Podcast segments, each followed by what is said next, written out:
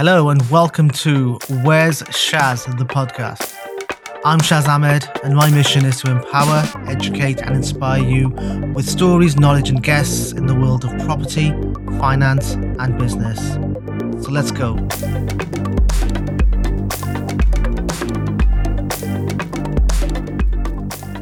Hello and welcome to the podcast. Uh, my guests today are dear friends of mine. They are the team behind Dugard Properties, Hannah Robson and George Dugard. Hi guys, how's it going? Hey, good, thank you. Thank you for having us on. Thank you. All good, thanks. Awesome, awesome. Um, how are you guys finding the end of lockdown? Do you know what? It hasn't, if anything, it's just made the property market more crazy. Um, so we've been in a fortunate position where it's made our business grow. Um, and obviously, estate agents have stayed open, viewings have taken place, builders are still in properties, obviously following kind of COVID guidelines. But because of that, life's kind of just cracked on as normal, isn't it? Yeah, to be honest, the property world is, as you know, Shaz, absolutely thriving. And uh, I don't feel like, you know, because we've cracked on with business as normal sort of thing, like obviously we've had to take into account the regulations and stuff where we put on masks to go into viewings, um, not too many people in one place, keeping our social distancing and stuff like that. But really, uh, we're still at the same stage with the lockdown, uh, you know, coming to an end. Uh, what I am looking forward to though is a bit more free time. Like Hannah and I have just been working our absolute socks off. We haven't had enough real time to go to the, you know, go to a pub or a beer garden, go to a restaurant and relax, which we're really looking forward to that, aren't we? And having And a a bit more and a holiday, yeah. So uh, that's that. I'd say that's the uh, the summary of uh, our our sort of um, what we're looking forward to after lockdown.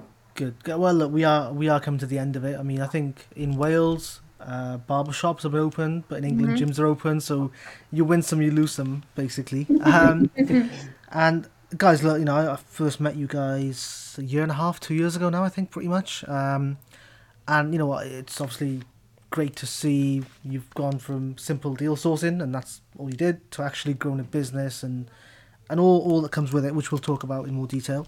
Uh, before we do that, I asked everyone to share their mission statements. So why do you guys do what you do? I think a big thing for us, um, it's the same old story, isn't it? It's freedom, um, time freedom, and financial freedom. Being able to work for ourselves, um, being able to choose what we do when we when we do it, basically, um, and having that financial stability. Stability that if we didn't do anything for the next however many months, all of our bills, our mortgage, etc., would be covered. Um, through Yeah. obviously the rental income we've generated. I think a big thing for us as well is um, when it comes to us having kids as well, being able to spend quite a bit of time with them. yeah. Um, that's a big thing. Like I don't, I, I, I didn't really, it didn't go down well with me in, um, you know, putting a kid in a in a nursery sort of thing or anything like that. Le- leaving your kid somewhere else and you have to go to work and work, um, sort of. 15 hour days for a, another company which I would have had to go into as a, as a lawyer which I was going to be. Uh, that didn't sit well. And I think another you know another why for us is really being at a point where we do have that freedom and then we can help other businesses grow as well. So almost being like a bridging lender sort of thing. Um, uh, you know an angel investor where we can invest in other companies and see other people's dreams sort of come true f- through our investment and helping them out and, and guiding them and sort, sort of thing like that. Awesome. Now, just something. I mean, listening to you guys there, I remember George back before maybe six months ago, a year ago. Your answer to this would have been travel, wouldn't it? I believe you were well into like, look, we want to travel. What's the reason for the change? Because that that's different to what you would have said in the past, or I've heard you say in the past. So, um, time's gone on. We want kids a little bit earlier, maybe. Um, can't travel. Well, we're going to try and travel with kids. They're just going to have to be on our, you know, backpack or something. Yeah. Um, It is. It's because as well as we start to branch into other businesses, which I'm sure we'll come on to.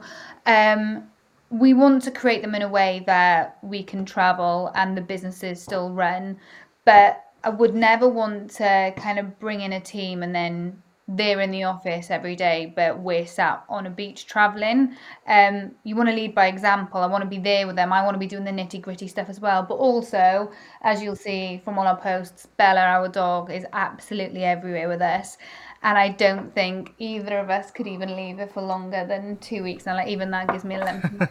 so we want to do some camper van trips like around Europe where she can come with us, but then yeah. that's going to be a whole different experience, isn't it? Because you're gonna have to yeah, you I, can't do everything with the dog. I think it's I think it's going to be we're still going to go and see everything we want to see and do what we want to do in terms of traveling, but I don't think it's going to be long journeys. I think it's going to be more like holidays, like yeah. where we go away for maybe two or three weeks at a time and tick off places that we want to sort of see and do. Yeah. Yeah. No, so, so it's good that you know. I guess your your needs or your whys have developed and moved mm-hmm. on, and also from Hannah, what you've said, like um, because now you're developing a business, you realise you know you need to be actually on the ground, yeah. helping your team as they're growing. It's really good. Um, can we talk a little bit about your backgrounds, guys? I know it's different with what each of your backgrounds, what you've done so far. Yeah, so my background was in law. I went to university and studied uh, law, and then I did a little bit of law out in China, but nothing serious.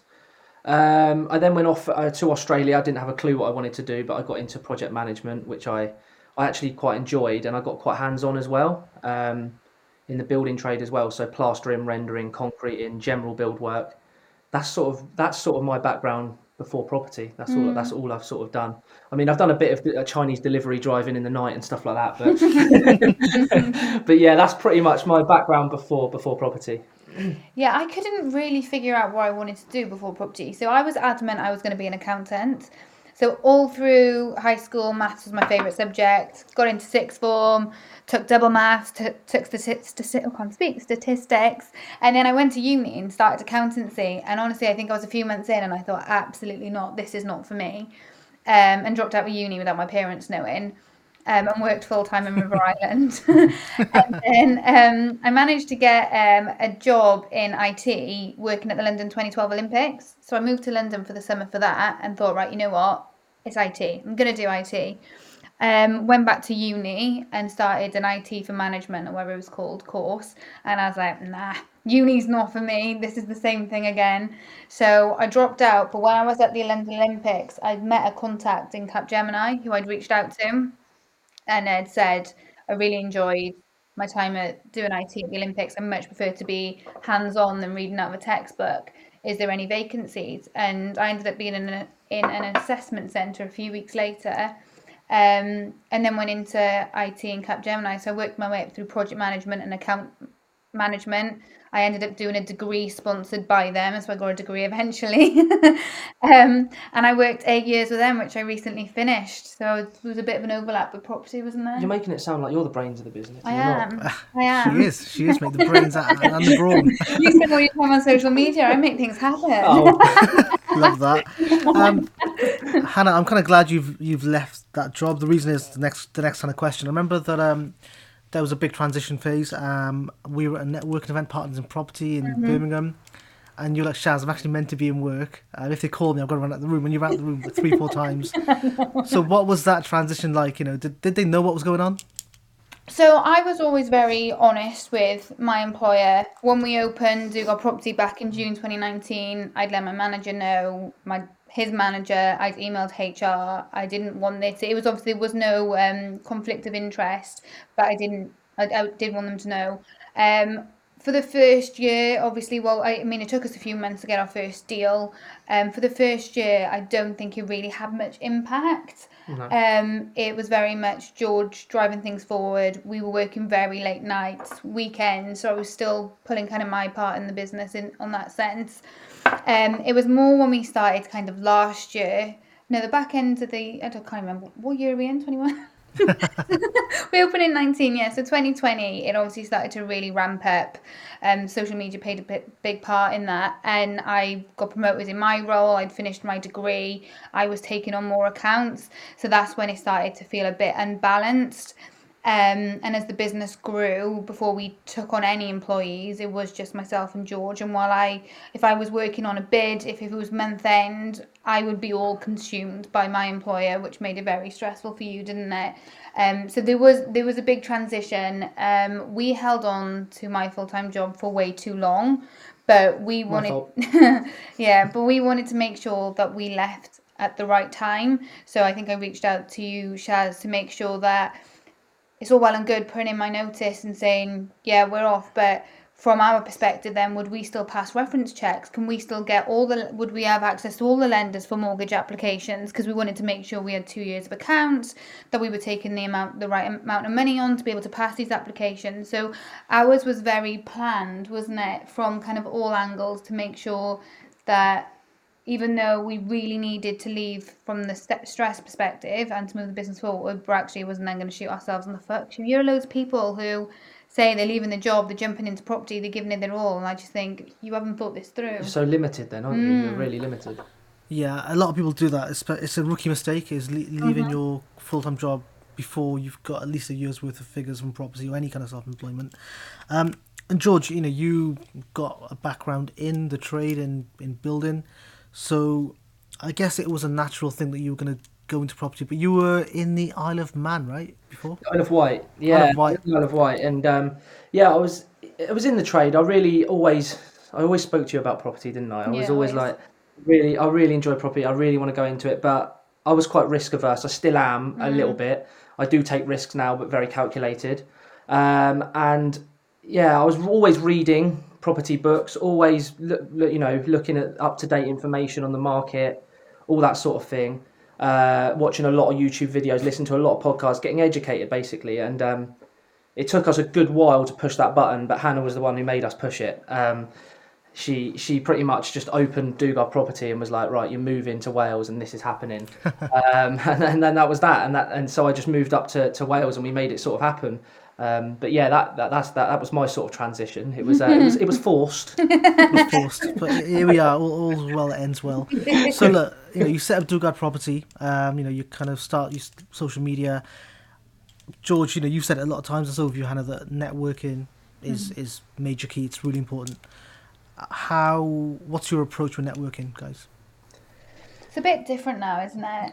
Yeah, it is. I think networking's brilliant though. Um, when when we first started um, in property, you remember Shaz, we were networking all the time. Um, we'd be, we'd see you were there as well. You were at every single networking event. We pretty much go to all of them and just, you know, you have to, you have to 100% network at the beginning because you need to get your power team. You need to uh, get all those people together who are going to set your foundations. Um, you know, whenever you need some support, it's good to, you know, bounce ideas off people who have done one step ahead of you um, and things like that. So I think networking is powerful, and I think it's very. Um, it's very good for ins- inspiring you and motivating you as well. So every time we've gone to a networking event, it's like a new lease of sort of life. It's like, like, ah, this is really exciting again. Now we can, you know, we're going to go do this or a new, you know, every time you w- watch someone talk, there's a new avenue that you can look at or something like that. You learn something every single time. Uh, the only thing I would say is that you have to be careful that you don't get shiny penny syndrome because what we found is every time we go to these events, they, you know, you might get, you might be doing BRR and then someone talks about rent to HMO and you're like, wow, that sounds really good, and you, you know, you don't want to end up skipping and be a master of none but a jack of all trades. Yeah. Yeah, Um, so yeah, that's pretty much what I would say. Yeah, we haven't networked in a while. Um, I mean, we obviously still speak to a lot of people. We'll still have calls, um, and we'll reach out to, to those in our team. But the whole online networking, sitting on Zoom all day, every day, just isn't the same. You can't talk. It's just very forced. So I'm enjoying getting back to some face to face. But we did start to fizzle out, didn't we? Things just got really busy. Things did get really busy, which is difficult to then network. But what what we are going to do is when it when things start going back to normal, we are going to start going out networking and, and, and you know getting back into it. it's it's a difficult one, isn't it? Because if you don't network, for say physically, uh, people have short memories. They'll forget you exist. Yeah, But then if you do network, you're going to end up with too much business and service levels may drop. So it's, you have to balance it really, really well. yeah, And George, I remember, uh, sorry, Shiny Penny Syndrome. So I remember I went to one of the PPN networking events in Cardiff. Um, sorry, Newport it is, not Cardiff. And um, yeah, they had Ahmed Khan, who's, who's like the rent to SA Yeah. guy. Totally, totally Shiny Penny because he made it seem as if you could be on your laptop in a coffee shop or on your mobile phone and run this, you know, six figure SA business. And I left there thinking, you know what, this is it. I'm going to do it. I took him for a kebab afterwards. Like, this is my guy. I'm your biggest fan. But yeah, it's you've got to you've got to be really focused. And I think a lot of the events they really depend on one who the crowd is and two the speaker. If you've got a really dead speaker, the energy in the room just totally goes. Yeah. And we felt that at one of the last events. I think I saw you guys at where I think Ted was on our table. We were sat with maybe with Imran. Mm. But yeah, there was just no energy in the room because it just it just seemed really really Yeah. dead. So yeah, you've got to have the good crowd, but also the speakers. Yeah. Both things have got to combine. Um, but you guys do it really well, and you link it in with social media. Now I know George loves his social media, loves his algorithms and, and all this nonsense. Um, we argue about it, don't we? Shaz is always like, I don't agree with it. I'm like, I'm just like, look, if the post is good, the post is good. Who cares if, you know, people don't interact? But um, yeah, George. So I guess you know, you, I know your approach is, is quite it's not calculated, but you do like to have. If I think you've said to me before, if you can plan it better to get it to reach more people, then why wouldn't you do that? So, what is your kind of approach or thought process on social media?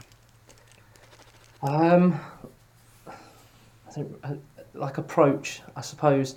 We post every day. Um, Or try we to. try, uh, try and provide as valuable content as we possibly can. Oh, guys, I remember. Sorry to cut in there, George. I remember during the first lockdown, you were on every, you were like on a live every other day. Oh man, it killed me. I was, I was, I was in Pakistan, and I was like, guys, like just have a Yeah. rest. Like it's lockdown, chill. Oh. You you- During that period, the bit you know, state agents had closed and everything, and we thought, right, everyone, everyone's indoors. Everyone is indoors. We need to make the most out of this, and we need to blow up. Like there's potential here. Like for example, I can give an example. D didn't. He, do you know D Ludlow? Obviously, you know D Ludlow. He before lockdown. He didn't do any sort of social media. He came into his lockdown, created the 5 a.m. club, and he's known, look at him. known everywhere now. Yeah. Uh, it's, it was a brilliant period for someone to get onto social media and put their brand out. So we p- pumped social media out massively and did every single live, every single invite we possibly got. We were jumping on it straight Mm. away, um, and and and it, it did get our brand out there very well. Um, It helped you know, us raise finance for sure. it helped us raise a lot of finance and it's boosted our business just because of that but what I've found is, um, you know, when you're putting a brand out there, I find it's it's really important to have a consistent sort of theme, uh, color, and way of doing things. So we always have the same sort of colors, so it's recognizable and also professional. Um, keep you know keeping as consistent as you possibly can. Obviously, don't take up too much of your time of actually doing the things that make you money, but um, but doing as much as you possibly can. I'd recommend a VA is very helpful to help you with the tasks within social media that aren't actually um, writing the posts because we still write all our posts because it, we like to bring our personality to the table. I think that's important as well, putting your personality forward because people buy from people. But yeah, a VA I'd definitely recommend to you know help scheduling posts um, and help formatting and all that sort of thing and help editing videos and, and things like that. But I suppose our yeah that that's sort of our approach is putting our personality forward because people buy from people and keeping a consistent theme and colour throughout and, and, and, and getting on as many social media channels as you really can as well. and I think um, what I would say, not not to big you up too much, George, is even though at that point you were literally everywhere, because you guys are genuinely nice people and it comes across, it wasn't obnoxious as it could have been if it was someone else. Oh, it would have been a bit too much, but it was like, look, you know, these guys are nice, and it comes across they genuinely want to help, which is fine. So I'll allow that. you, um, George, you mentioned the videos. Yeah, so you've done this uh, Homes Under the Dugards. Mm-hmm. Really slickly shot, really slickly edited. Is that leading to you know getting on TV or some sort of? Do you know what the the um the videographer that we had who was doing that, and that's something we want to start bringing back, don't we? That's kind of fall fallen to the wayside, but we've got some after videos to do and some new performance to do, so there should be some new videos coming soon. Um, but he has a friend who I can't remember the correct title now, worked at one of the TV stations, um, and he showed them these ITV, home. I don't know if it was ITV. It was somewhere, and he showed them the videos and said like, "This would be great if we do something with this." And they basically said, "Create a pilot of what you want to do, and and and let's see if you can get you on daytime." And the videographer kept pushing. He's like, "Yeah, we should do this. We should do this." And it wasn't the right time. And we did say. Come to the back end of spring, potentially summer. Let's look into it. The videographer had ideas of how we could bring in other people, whether it be agents or kind of um, what's the word I'm looking for? Uh, like a wildlife person. So we could just cover all ang- different angles of like South Wales and what we look for in properties. Um, but we were still kind of brainstorming and we haven't really done much with that. So potentially, maybe. We may push it forward. It's just time. um, like we are pretty much, you know, like we have outsourced quite a bit of our business and stuff like that, but we, there is still quite a, we're involved in it like quite a a, lot. lot. and um and the time element we have to take priority of certain things and and putting that video in, into place and doing all the bits and pieces is going to be a sort of long process especially with all the editing the the, the filming and all that sort of thing so it, it's it's definitely in the pipeline i think It'd be cool, Yeah. but yeah, it's not at the forefront of our plans. really no because that that content that video the, the, it's slick it's it's t- it is tv level quality and and definitely your personalities come across both of you in those videos so um Oh, I i i do it more. Um now guys look you know people in wales so whether people are sourcing or investing or even even mortgage brokers you know it's very crowded especially in south wales. How do you navigate that and be be the best or be the be the go-to people? Um do you mean go to people for uh agents coming to us or for yeah yeah or for investors. Yeah. Um, well, investors coming to us, I suppose it's just word. Of, we get a lot of uh, uh, referrals and word of mouth. Um, we, you know, the social media again helps a lot. Um, we do get, uh, you know, multiple messages a day of people um, asking how they can get involved and work with us and stuff, and then obviously um, signing up to the mailing list and, and things like that. Um, in terms of then um, still being able to get, you know, deals in this in this market that's absolutely mental. I agree. You know, if every there's going to be so many people probably listening who are just struggling to get deals, and I understand we're in the same market, and you know it is it is tough, but you have to just go that extra mile and work really really hard. I mean, it's it's a it's a numbers game at the end of the day. Um, I would say you have to think outside the box. Um, you know, run some direct to vendor strategies, um, building relationships with agents. I know a lot of people don't actually like doing that. They think, why am I going to ring an agent and um, you know speak to them about their life and uh, and build a relationship with them? Um, you have to sort of go out your comfort zone and do that sort of thing um, and build those relationships with those agents so you can get deals before anyone else does. Um, and and just make sure when you do have that relationship with that agent, and that agent will bring you a deal if you're persistent enough. And then when they bring you that deal off market, you have to follow through with your word um, and do everything in your power you possibly can to make sure you do everything because that agent essentially wants as as as little hassle as they possibly can. Um, so that I would say they are the key reasons we are, are getting a lot of deals. Oh, and obviously Hannah is a is a professional at building systems, which um, we're very slick with it now. So things go really quickly. Uh, our systems, um, so we can basically get from viewing to offering very quickly, and and it all just runs quite smoothly throughout the you know all our employees now. Perfect. Now, this may be different for you guys because you're at an advanced stage. When you're newer, what should come first in your opinion, deals or investors or both? Investors. I think I think it's um, Hannah says that, but um, it depends really. Um, in, investors, I think I think is good because you can get like you know you're not going to ruin any relationships with agents if you have to pull out because you're going specific to their criteria and you're offering to their criteria. Um, but again, it takes it, you know it takes puts quite a lot of pressure on you and it's quite a lot of time to go specific to someone's criteria. Um, so in, in an area where the deals that you are getting, you can find that specific criteria. So say for example, you know that if you get a deal that's 30% return on investment, BRR, it will sell, then really you could go out looking for that, finding it, and then sourcing it on because you know you'll find an investor because someone will buy that deal. And you've just saved yourself a lot of time, effort, and pressure from a bespoke client. Um, so I, I I suppose it depends really. I mean, uh, there's an argument for both, isn't Yeah, there? Yeah, I still think investors. Go. I'm with Hannah. I'm, with- Yeah. I'm, I'm a bit of a Karen about it as well. It's like I'll see people on social media, you know, offer offer accepted. Yeah. Who's got money in the bank? And it's like, well, you you might even waste the agent's time and ruin that relationship. Yeah. You're wasting potentially the, the vendor's time. Yeah. And I posted about this recently.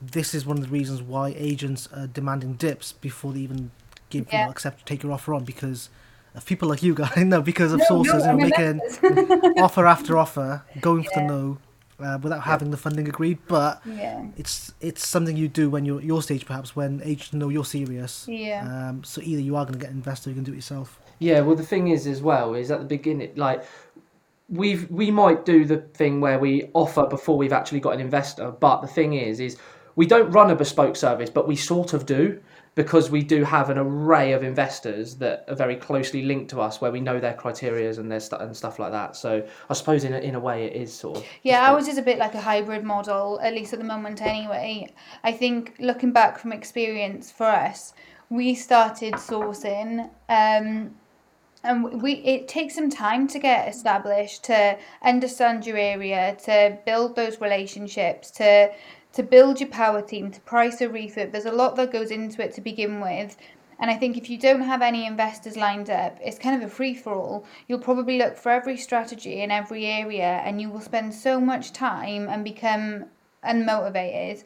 Whereas, and, and I think as well, if you're a brand new sourcer, showing being able to demonstrate your reputation your knowledge your referrals you don't have that so it's all well and good as george just mentioned you can find a great deal but you're going to struggle to sell it in a quick time to the to what the agent's after because of you're not going to have so much to show. I know you can co-source, but obviously like those sources are going to want to carry out their due diligence as well. Whereas if you're brand new to sourcing and you've got a bit of a background, if you can build a relationship with an investor, you're going to be open and honest, and you can say I'm starting off, but I know what I'm on about, and um, this is what I'm looking for. Let's understand your criteria. I can work bespoke to you. Um, and there's an honesty and trust built there and you've got someone lined up to be able to proceed with a deal. So although it gives you pressure to find one it alleviates that pressure of selling the deal um, and you start to build, build credibility with them then because then you've got one case study to show. So I'm, I'm definitely for the investors but i think as you grow and the position we're in now where we we still speak to a lot of investors and we've got a lot of people on our mailing list and we're very specific in we we're single lets BRR kind of all day long. Um, we're fortunate that we can, and we know the agents, and they know we follow through with our word that we can offer, and then and then pass it on to an investor rather than the other way around. Yeah. Sure. Sorry, No, that's really long. I- no, that's good. I love the detail. I, I can see both sides of it, definitely. You mentioned co-sourcing. Now, I know some people are not on board with co-sourcing. I think just so, just to run it through, because I'm not totally au fait with it either. So, if I'm not registered with any ombud with any of the red redress schemes or the ombudsman or anything, Mm-hmm. but I found a deal that I would say, guys, do you think it's a good deal? Do you want to find someone to invest in that? Is that a form of co-sourcing, and is that okay? I'll let you do that because Oh. you know about the compliance. But I'll, just just quickly, I'd say yes, it is okay because you're using our compliance book. Yeah, so I think the the for us, for example, if a sourcer came to us and said they're brand new, they're not compliant, but they have a deal and can we sell it, um, we would offer them less of a percentage. We would be taking the risk that they're not compliant, but we would be then packaging and selling it under our compliance. So we would take a lot more due diligence from our side into that sourcer. Whereas, and, and we only typically do that with sources that we've already built relationships with, that we trust, um, and they, we wouldn't just do it with a randomer. Um, if someone came to us as a sourcer who was fully compliant, and it maybe it's because of it's a they they don't have loads of investors or it's a strategy that it's a deal that they wouldn't normally sell, then we would be open to it. Because obviously our checks they can be done a lot quicker in terms of making sure they they're compliant. Um, the, the due diligence into the deal would still be the same. So we do work with people, not very regularly, but we do deal with people who aren't compliant. But obviously, we make sure that deal stacks and we package it and we have full control of that deal for our investors. Yeah. Yeah, I mean, to me, that again, it seems fine based on what George said as well. Is you are then taking the responsibility, you're doing your due diligence and your compliance. So Yeah. I don't see the problem personally. Yeah. Um, George, just to ask, because um, it's it was on my mind actually. Have you guys been through any property educational training at all? Uh, y- yes. Do you mean paid or unpaid? Either. yeah. um, yeah. Okay. So unpaid, we've done pretty much everything. um, we've, you know, it, it's a form of networking, isn't it? So we, you know, at the beginning, we pretty much did everything and just networked as much as we possibly could. Um, I don't think there's actually a, a free course that we didn't do. um, and in terms of paid training, then um, we've um, we've done Ranjan Bhattacharya's commercial to residential. Um, yes. commercial to residential uh, eight week eight week program wasn't it yeah where we've we've finished that now um, so yeah that's pretty much what we've done in terms of training um, we've we've had um, we've had mentorship um, in terms of business mentorship um, on we had two different mentors actually in terms of business mentorship. Um, one in business, one uh, which was actually a Business Wales mentor, and the other one that came from Business Wales that's got a lot of um, background in um, business growth. Um, and we've now got a mentor in SSAS pensions and working on commercial to residential. Awesome. Uh, so interestingly, you mentioned the business mentors that you've had. Like property is a bubble. Like w- when you're in property, that's all you think about. So was it int- was it more beneficial having someone who's probably not specific to property but is a business growth mentor? Yeah, I think the the business mentor we'd been um, kind of paired up with, we knew where we wanted to be within property and we knew what we were doing within sourcing. So it wasn't kind of that that we needed assistance with. That we're very good at not getting shiny penny syndrome. I think because it's the two of us. One of us will want to go into another avenue, or one of us will think of something, where the other one can kind of rein us back in. Um, the business mentor was more to open our eyes and challenge the way we were running the business to one provide a better service but to also like going back to your first question on this we opened the businesses to give ourselves freedom but up until fairly recently George and I covered every role within the business. So we were in the nitty gritty. We couldn't just go on holiday for two weeks because of everything would stop. Um, so the, the business mentor was there to yeah challenge how we run the business, see look at the wider picture and start looking at how we get from yeah being covering every role to where we actually want to be and the, the big ambitions that we have. Yeah, I, I just quickly, I, I, I suppose it, it's at every stage that we have to make a big decision. We have him as a, a soundboard. We have him as a bouncing ideas off and give being devil's advocate to us. Like, what about this? What about that? So we can then make a decision. That's what it sort of is, isn't it? Yeah. People people would pay a lot of money for that. Don't they call that like a non-executive board member where you have someone being devil's advocate and you know, sounding board, like you said. That's really good. So linking that in with uh, what George said, Hannah, about you being good at systems. So in terms of the business now, then, where would you say the business is? You know, what is what would you have as a business? What's systemized and what works? So we're in a massive growth stage at the moment. So we're now a team of four, very soon to be a team of six. Um, we've got the sourcing element, so everything is done through our pro. We've got a process for everything, and we've got our systems to to capture every movement that we do. Basically, we've got our VA, we've got our UK full time um, employee Ali, who's doing the deal sourcing, the deal viewing, and the analysing. He's basically a mini George.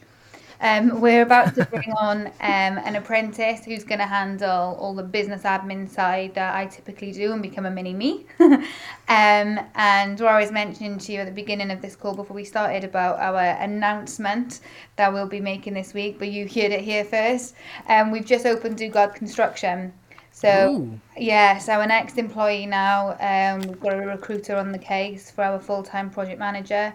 Um, we basically want to become a one-stop shop, but the the project manager coming on board and being able to hand that handle all of that in house as well is gonna is gonna be really exciting, and that's something that's been on the back burner for a while. But we've yeah we've opened now. Um, we haven't started obviously taking on any work outside of our sourcing yet, but that should flow all all nicely. Yep. That's amazing, and that's really good, guys. You know, really happy for you actually. um, and then you've also linked up with uh, Josh and Sam on a project or a business. What's that? Is that just a project? Yeah. So no, we've opened a business with them. So um, there's a few different things going on now. So we've got Dugard Property, which is our sourcing. George and I have our holdings company as well that we buy our properties in. Um, we've also got the business now with Sam and Josh, and that's where we're going to do some really big developments together. Four heads better than one. So we're working with them at the moment. We've got a property going through for a eight bed HMO in Cardiff that we're going to convert to three flats. Um, we're going to start doing a few of them, hopefully them building up gradually to be able to move to builds. So we want to do some big stuff uh, together, but that's separate to the singlets that we buy. Yeah, yeah. So I suppose essentially we'll always do the B- little single let BRRs. They're always going to tick along in the background very nicely. I mean, they they're not going to make serious money, but what they're doing is they're they're being that sort of passive income and and, and it's wealth building, isn't it?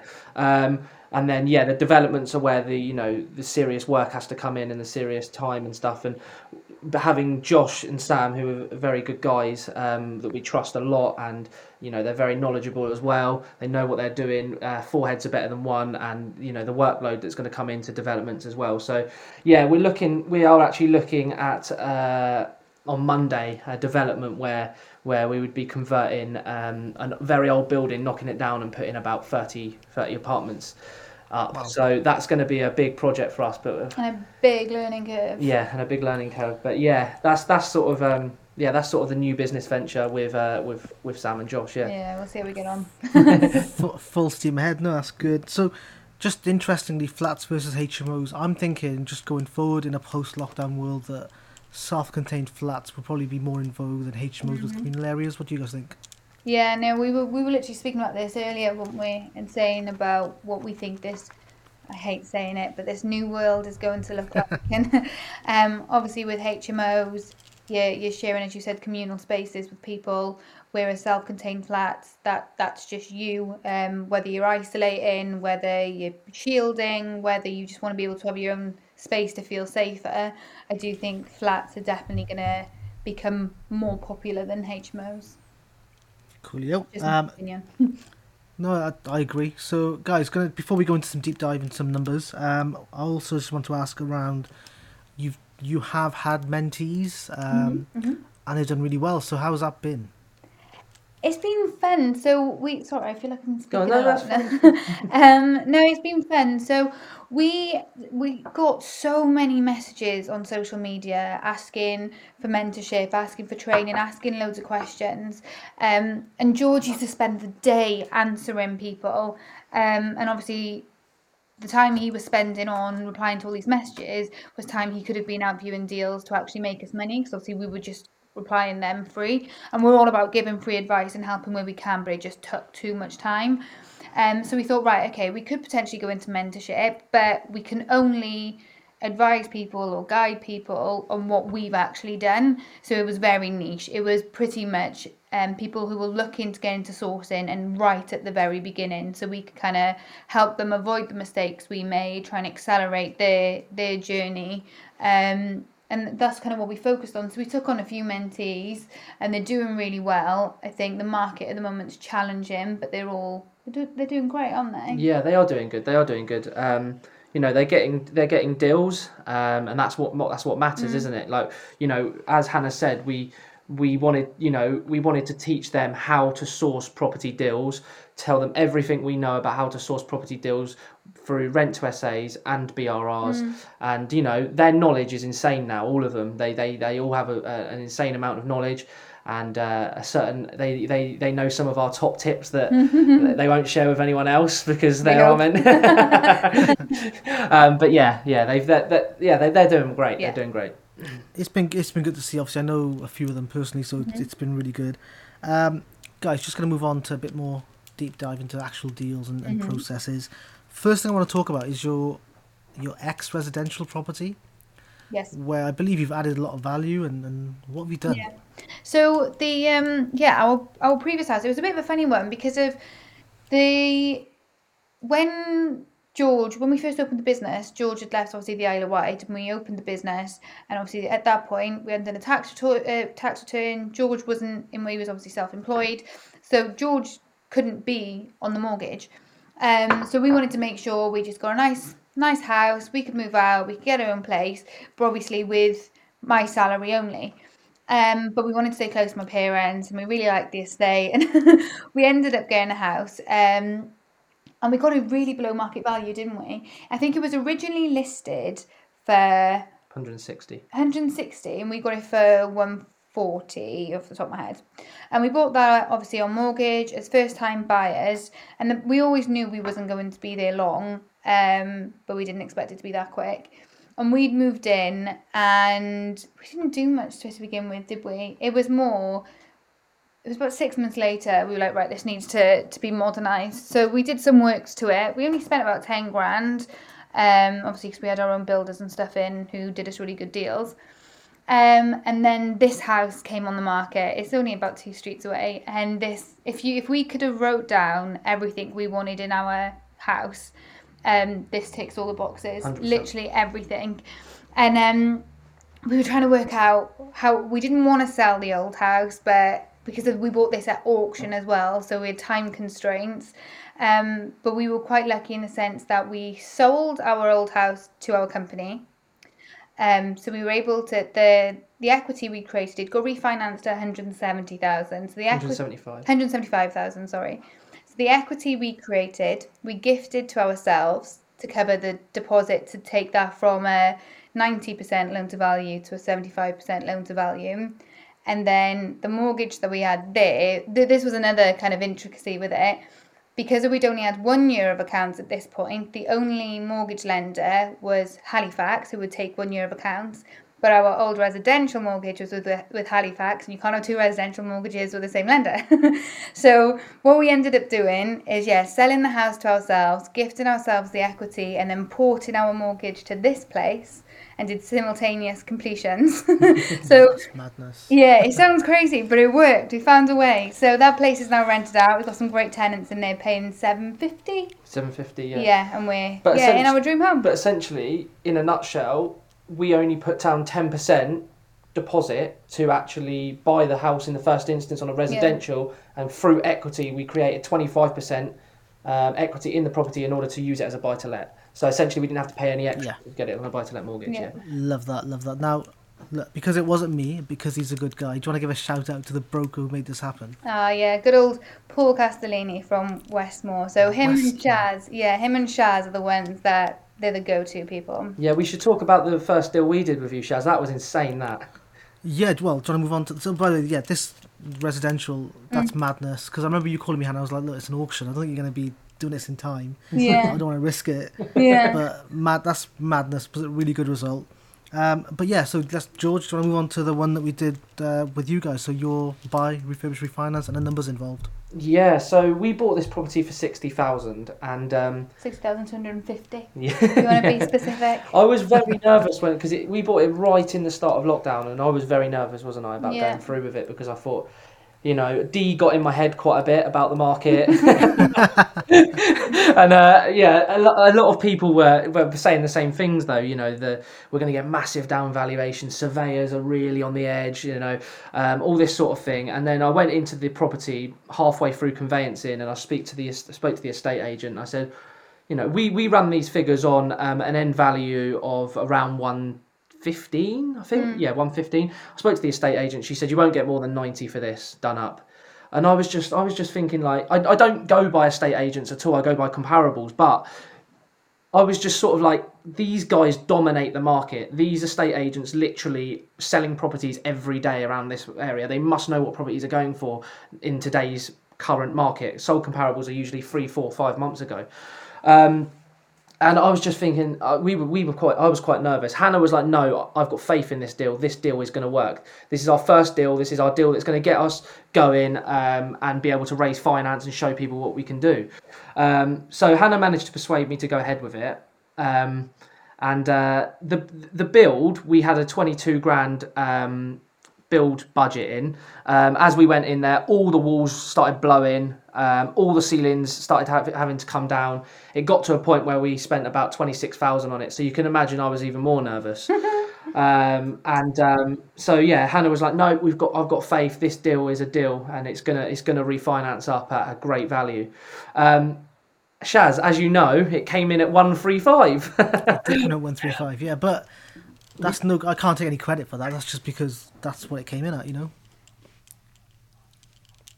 Yeah, but it came in at one three five, um, which meant that we essentially we pulled out every single penny of our money after paying an investor back and then pocketing six grand profit on top. So I mean that's that's quite an impressive deal to be honest. It is, and it, I think, like you said, it's one. Then you could show other people, other investors, that this is what we do and that we've done it. You know, it's it's a, a template deal.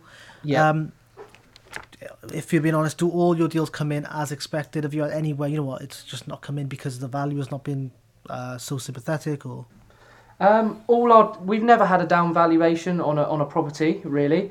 Um, all our properties have sort of come in above what we expected, or you know, on it on what we expected.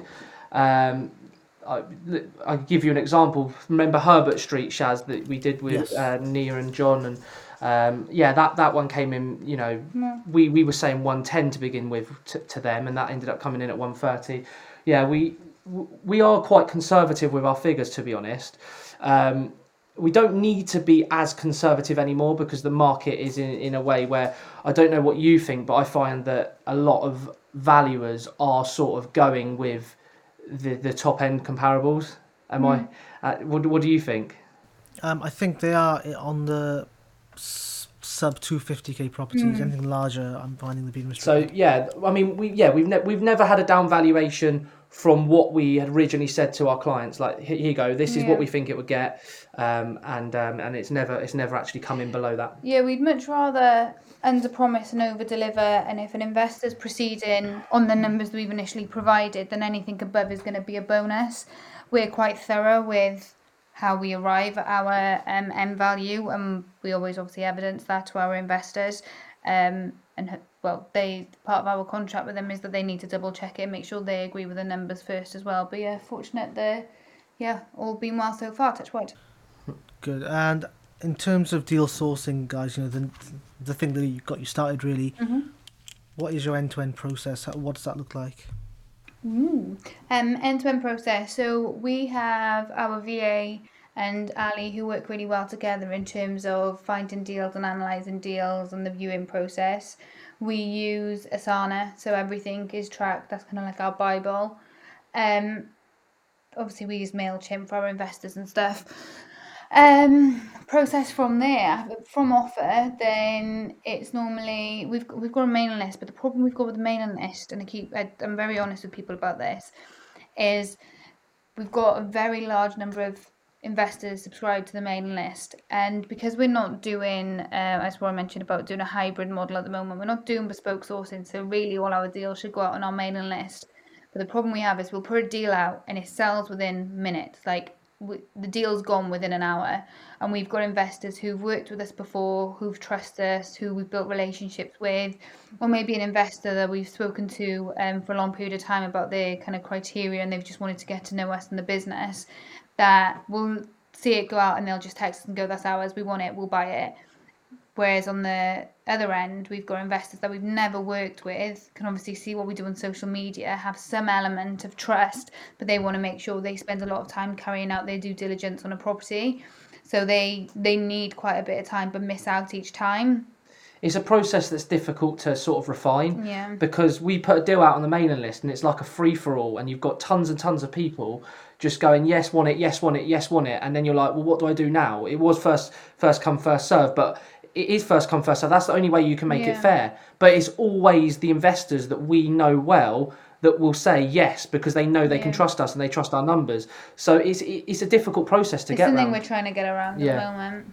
So when they do come to the investors, then because yeah, I know there are there's a mad rush. Um, do they come with their finances secured, or they just say, "Look, I want to secure this deal. Here's whatever the security the fee," but they may not have the funding on the back end themselves at that point. It really depends because the majority of our investors are cash purchasers. Um, there's we've only got a handful of people I think who who leverage bridging, um, but if they show me that their proof of funds more than covers the deposit, covers the fees, covers the refurb and some, and they provided me with a broker's name and maybe they've already been in talks about a, a further deal, then that gives me confidence that they can take that one forward. If it was someone who was brand new, said, Oh, I'll get bridging, but they don't understand what bridging finance is, then it'd be a different story. I'll always kind of grill them on the bridging side first and make sure that they know and that's, that's something Yeah. that they they understand and they've already spoke to a broker about. they have to understand what they're getting into before Mm. they sign our T's and C's. Otherwise, we feel completely unethical. So that's why a lot of the time someone will say to us, "Oh, yeah, I want to go through with it," and I'm like, "Do you understand? You know, what what budget have you got?" And they might say, "You know, I've got 30k," and I'm like. Well, you know that's going to be quite difficult to get into the deal. Um, I, you know, I can introduce you to Shazad Ahmed, our broker, uh, and then and then obviously they can have a chat with you, understand it, and then next time, once they understand it and fully, you know, it's all sort of um, they've ascertained it all, then obviously Yeah. next time they can potentially get the deal. Um, but I think they need to understand everything first and what's Yeah. involved and It's all the di- fees involved as well. It's difficult as well because obviously the majority of the deals that we pick up are those lower priced valleys properties. And you did a post about Ishaz not long ago. The cost of bridging finance on such a small purchase, does it make the deal worth it? And that's something that we need to ask the investors. And a lot of them want their first property. What a lot of them have saved up their 40k and just want to get going. So they they want to take the hit on that cost of finance. So they've got one rent coming in. They've now they've now got experience being a landlord um, and we'll go from there. So yeah, it's um, it's a funny one, isn't it? Yeah. Sure. Now we've spoken a lot about investors and how you work with them. What advice would you give someone who wants to start a deal sourcing business and scale that? Um, Have a tough skin. Yeah, so one thing is definitely have this is honestly, we, you know, we do run multiple businesses. This is 100% the hardest one, without a doubt. It's it's a middleman keep trying to keep everyone happy. Um, I said it on a on a podcast before. If you're a sourcer, you may as well be called a punch bag because you're the person who's connected to everyone. You've got the agent chasing you if they need information or if the solicitors aren't moving quick enough. You've got the um, investor who wants to know about your update. You've got your build team that you're trying to manage. The communications then if something's gone over on a refurb and passing that back through. There's so many different moving parts, but you're the only person who keeps everyone linked together. Um, obviously, in today's market, we've touched upon how quick properties are selling, how they're going for above asking price. But I think anyone who's starting off in sourcing needs to understand, and I think this is something we were really naive about when we first started, is how many rejections you'll actually receive. Um, and to actually be able to take that on the chin and keep pushing forward, you will you will find deals that the actual stats between how many offers you put into how many deals you actually secure. I think a lot of people don't realize how big a difference that is starting off. yeah, just having a tough skin is is definitely the the biggest bit of advice I would give, um, and being you know being consistent and um, yeah, And get a good build team because they're crucial. Yeah, yeah, definitely. Because that's that's another thing. Just quickly, a lot of sourcers like they might pass something on to um, a project manager or a builder or something, but um, a lot of people want the full service in one. So I would definitely advise making sure your build teams are are good. And we actually have a post on our social media about how to find good builders. So check it out. You can, sh- you can promote yourselves afterwards, George. Um, and then, so great. Someone's done deal sourcing. You know, is is sourcing? Any kind of tips to then scale that into a business? Because it's it's a different thing, isn't it? Yeah, I think you definitely need the. Uh, you get two types of sourcers. I think you get the ones who see it as quick cash, think they can make quick money, um, and that's all they see it as. Or you make it into a business like we have. It's very relationship service driven. It's as George has touched upon, being consistent. It's I mean, you don't always have to be on social media, but if you want to be able to build up that trust, show your knowledge, you want to be doing leveraging that, don't you? And as you've touched upon, having a, a brand that you can make recognizable and, and trustworthy. Yeah, but in terms of scaling, um, I would say you need to outsource as soon as you possibly can. We held on quite a Too bit too long. long. Um, you need, you know, when when things when business is coming through and you can see there's a lot of business, you you're you're sort of like. In my mind, anyway, Hannah's not so much, but I'm pessimistic to go, right, okay, I'm going to give this guy a salary of this much. And then you're just thinking, wow, that's quite a lot of money for a year. But really, what you're doing there is you're outsourcing that part of the business, so then you can focus on the profit generating to bring you more income. So that's the way. That's what I would say. I would say it's so important to outsource as soon as you possibly can, especially getting someone like an assistant, a virtual assistant, um, who can outsource the the tasks that you find boring. So you're not going to get them done efficiently because you find them absolutely boring. Um, and the tasks that are, are not profit generating um, and that is really the way of, of scaling the business is is doing that creating more business as well so you outsource then you're creating more business to come through but also just having the right systems in place as well um, so you know everything's organized and everything can run efficiently i mean you need to have a central hub where all your employees can look at so things can just run efficiently and, and through a system So systems, processes, and staff. yeah Yep. I guess is what you're exactly and Awesome. outsource yeah Yeah. outsource Outsource. yeah Yeah, I, th- I think people people say I think James Sinclair is one of the businessmen. He says like get a PA as soon as you can because you Mm. need one because essentially you're trading time for money. You know, and that's that's what you want to do. Yeah. Um, guys, as we kind of wrap this up now, and this has been a really good chat, by the way. Thank you. Um, what are your future plans on a personal five, ten year level? Retire. Financially free. um, there's a few things that we want to do. We always talk about this house in Spain and a wine bar and living like this leisurely lifestyle. But I think in reality, we want to be able to build up multiple businesses of our own. We mentioned about being the one stop shop, which run almost without us and smoothly with a great service. I think we'd really like to invest into other businesses, diversify from property. Um, and we've got some great investors who've funded our deals and really made a difference to, to us being able to scale. So I think we would then like to repay the favour to then, when we're in a position to become lenders to those who are probably doing the same. Yeah, definitely. I think it's um, it's creating you know a legacy, creating a business where we're providing people with the you know jobs. Um, it- it's, it's having that you know being able to just have multiple business and creating jobs feels amazing.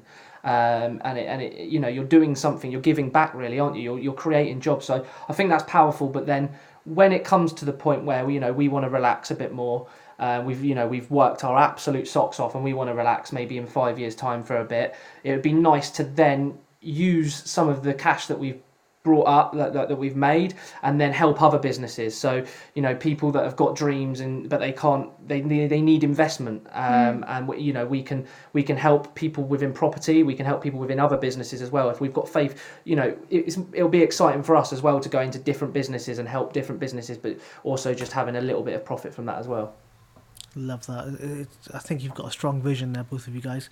Um, Hannah, you've mentioned it a few times, so I just want to ask and focus on it a bit. You mentioned about being potentially a, a lender yourself, a bridging lender, maybe. Is that something you would generally look at? I think so. I mean, I'm not sure how it would play out in reality. Um, and I know there's regulations and stuff we'd need to um, abide by. But I think we've received a lot of angel investing, which has really helped with us. Um, and obviously on better terms than some actual bridging lenders. So I think being able to do something like that, um, knowing how much has helped us, being able to do that for someone else, I think would be really rewarding. But obviously, as George has mentioned, we'd get some profit from it too. Um, I think we'd cross the bridge when we come to it, what that actually looks like in practice. yeah i think Cross that bridge. Yeah. Sorry. what did I say? Cross that bridge. bridge bridging Oh, I think I think because we're getting into developments now, like the, the profits, the profits aren't just you know 20 gra- 20 grand sort of like houses where you're making 20 grand a house. You're making 500 grand. You're gonna you, you know you're getting big cash pots really there, um, where if you would then to put that into more developments, it's active income. You're having to work very very hard to make that happen. Whereas you can use that cash, give it to someone, they do all the legwork, and you're helping someone you know create a future for themselves as well so i think bridging is definitely something we want to go into where it's not it's it's a little effort um for you know we can just sort of put our legs up can't we and just be like we've, we've worked so hard for so long let's Yeah. give some money to people let them work hard now and then and give us a little bit of profit for it Good stuff. Um, guys, I was going to get your final words, but one question's come to my head. What do you think is the best way or the most cost efficient way to add value to a property? I know me and George, we speak about this fairly often. most cost efficient way to add value to just a general um, Yeah, and, and this is, and I always say to people, it's material improvements versus cosmetic, you know, and that kind of thing. Yeah, um, I mean, putting a third bedroom in is is uh, is great. I know that a lot of valuers go by uh, square meterage and stuff like that, but uh, they usually compare with free beds, don't they? For example, um, so if you make it into a free bed, they'll compare with the free beds that are then higher value. Um, so adding a bedroom is is awesome.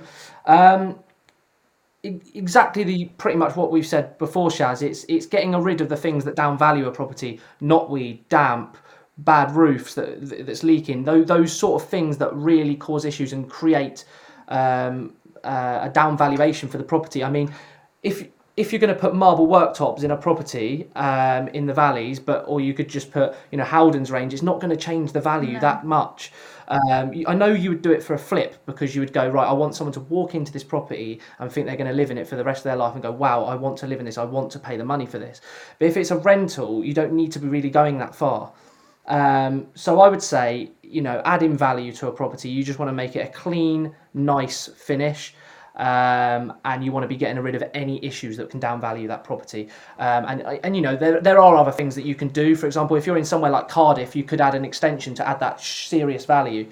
But in, in in the valleys and places like that, I wouldn't because there's a ceiling to the to the prices there. Cheers, George. That was actually golden. Thank you. uh, so, guys, look, thank you again for your time. It's been really insightful. Uh, any final words for people listening? Thank you for having us on. Thank you for listening if you made it this far. um, no, I don't have anything else to say. I'd just say my, the same thing I always say is go for no. Every single no is one step closer to a yes, and don't compare yourself to others. Yeah, that's a big one. It's a good one. That is definitely a big one. Yeah, absolutely. Cheers, guys. Look, hope to see you soon. Thanks, Cheers.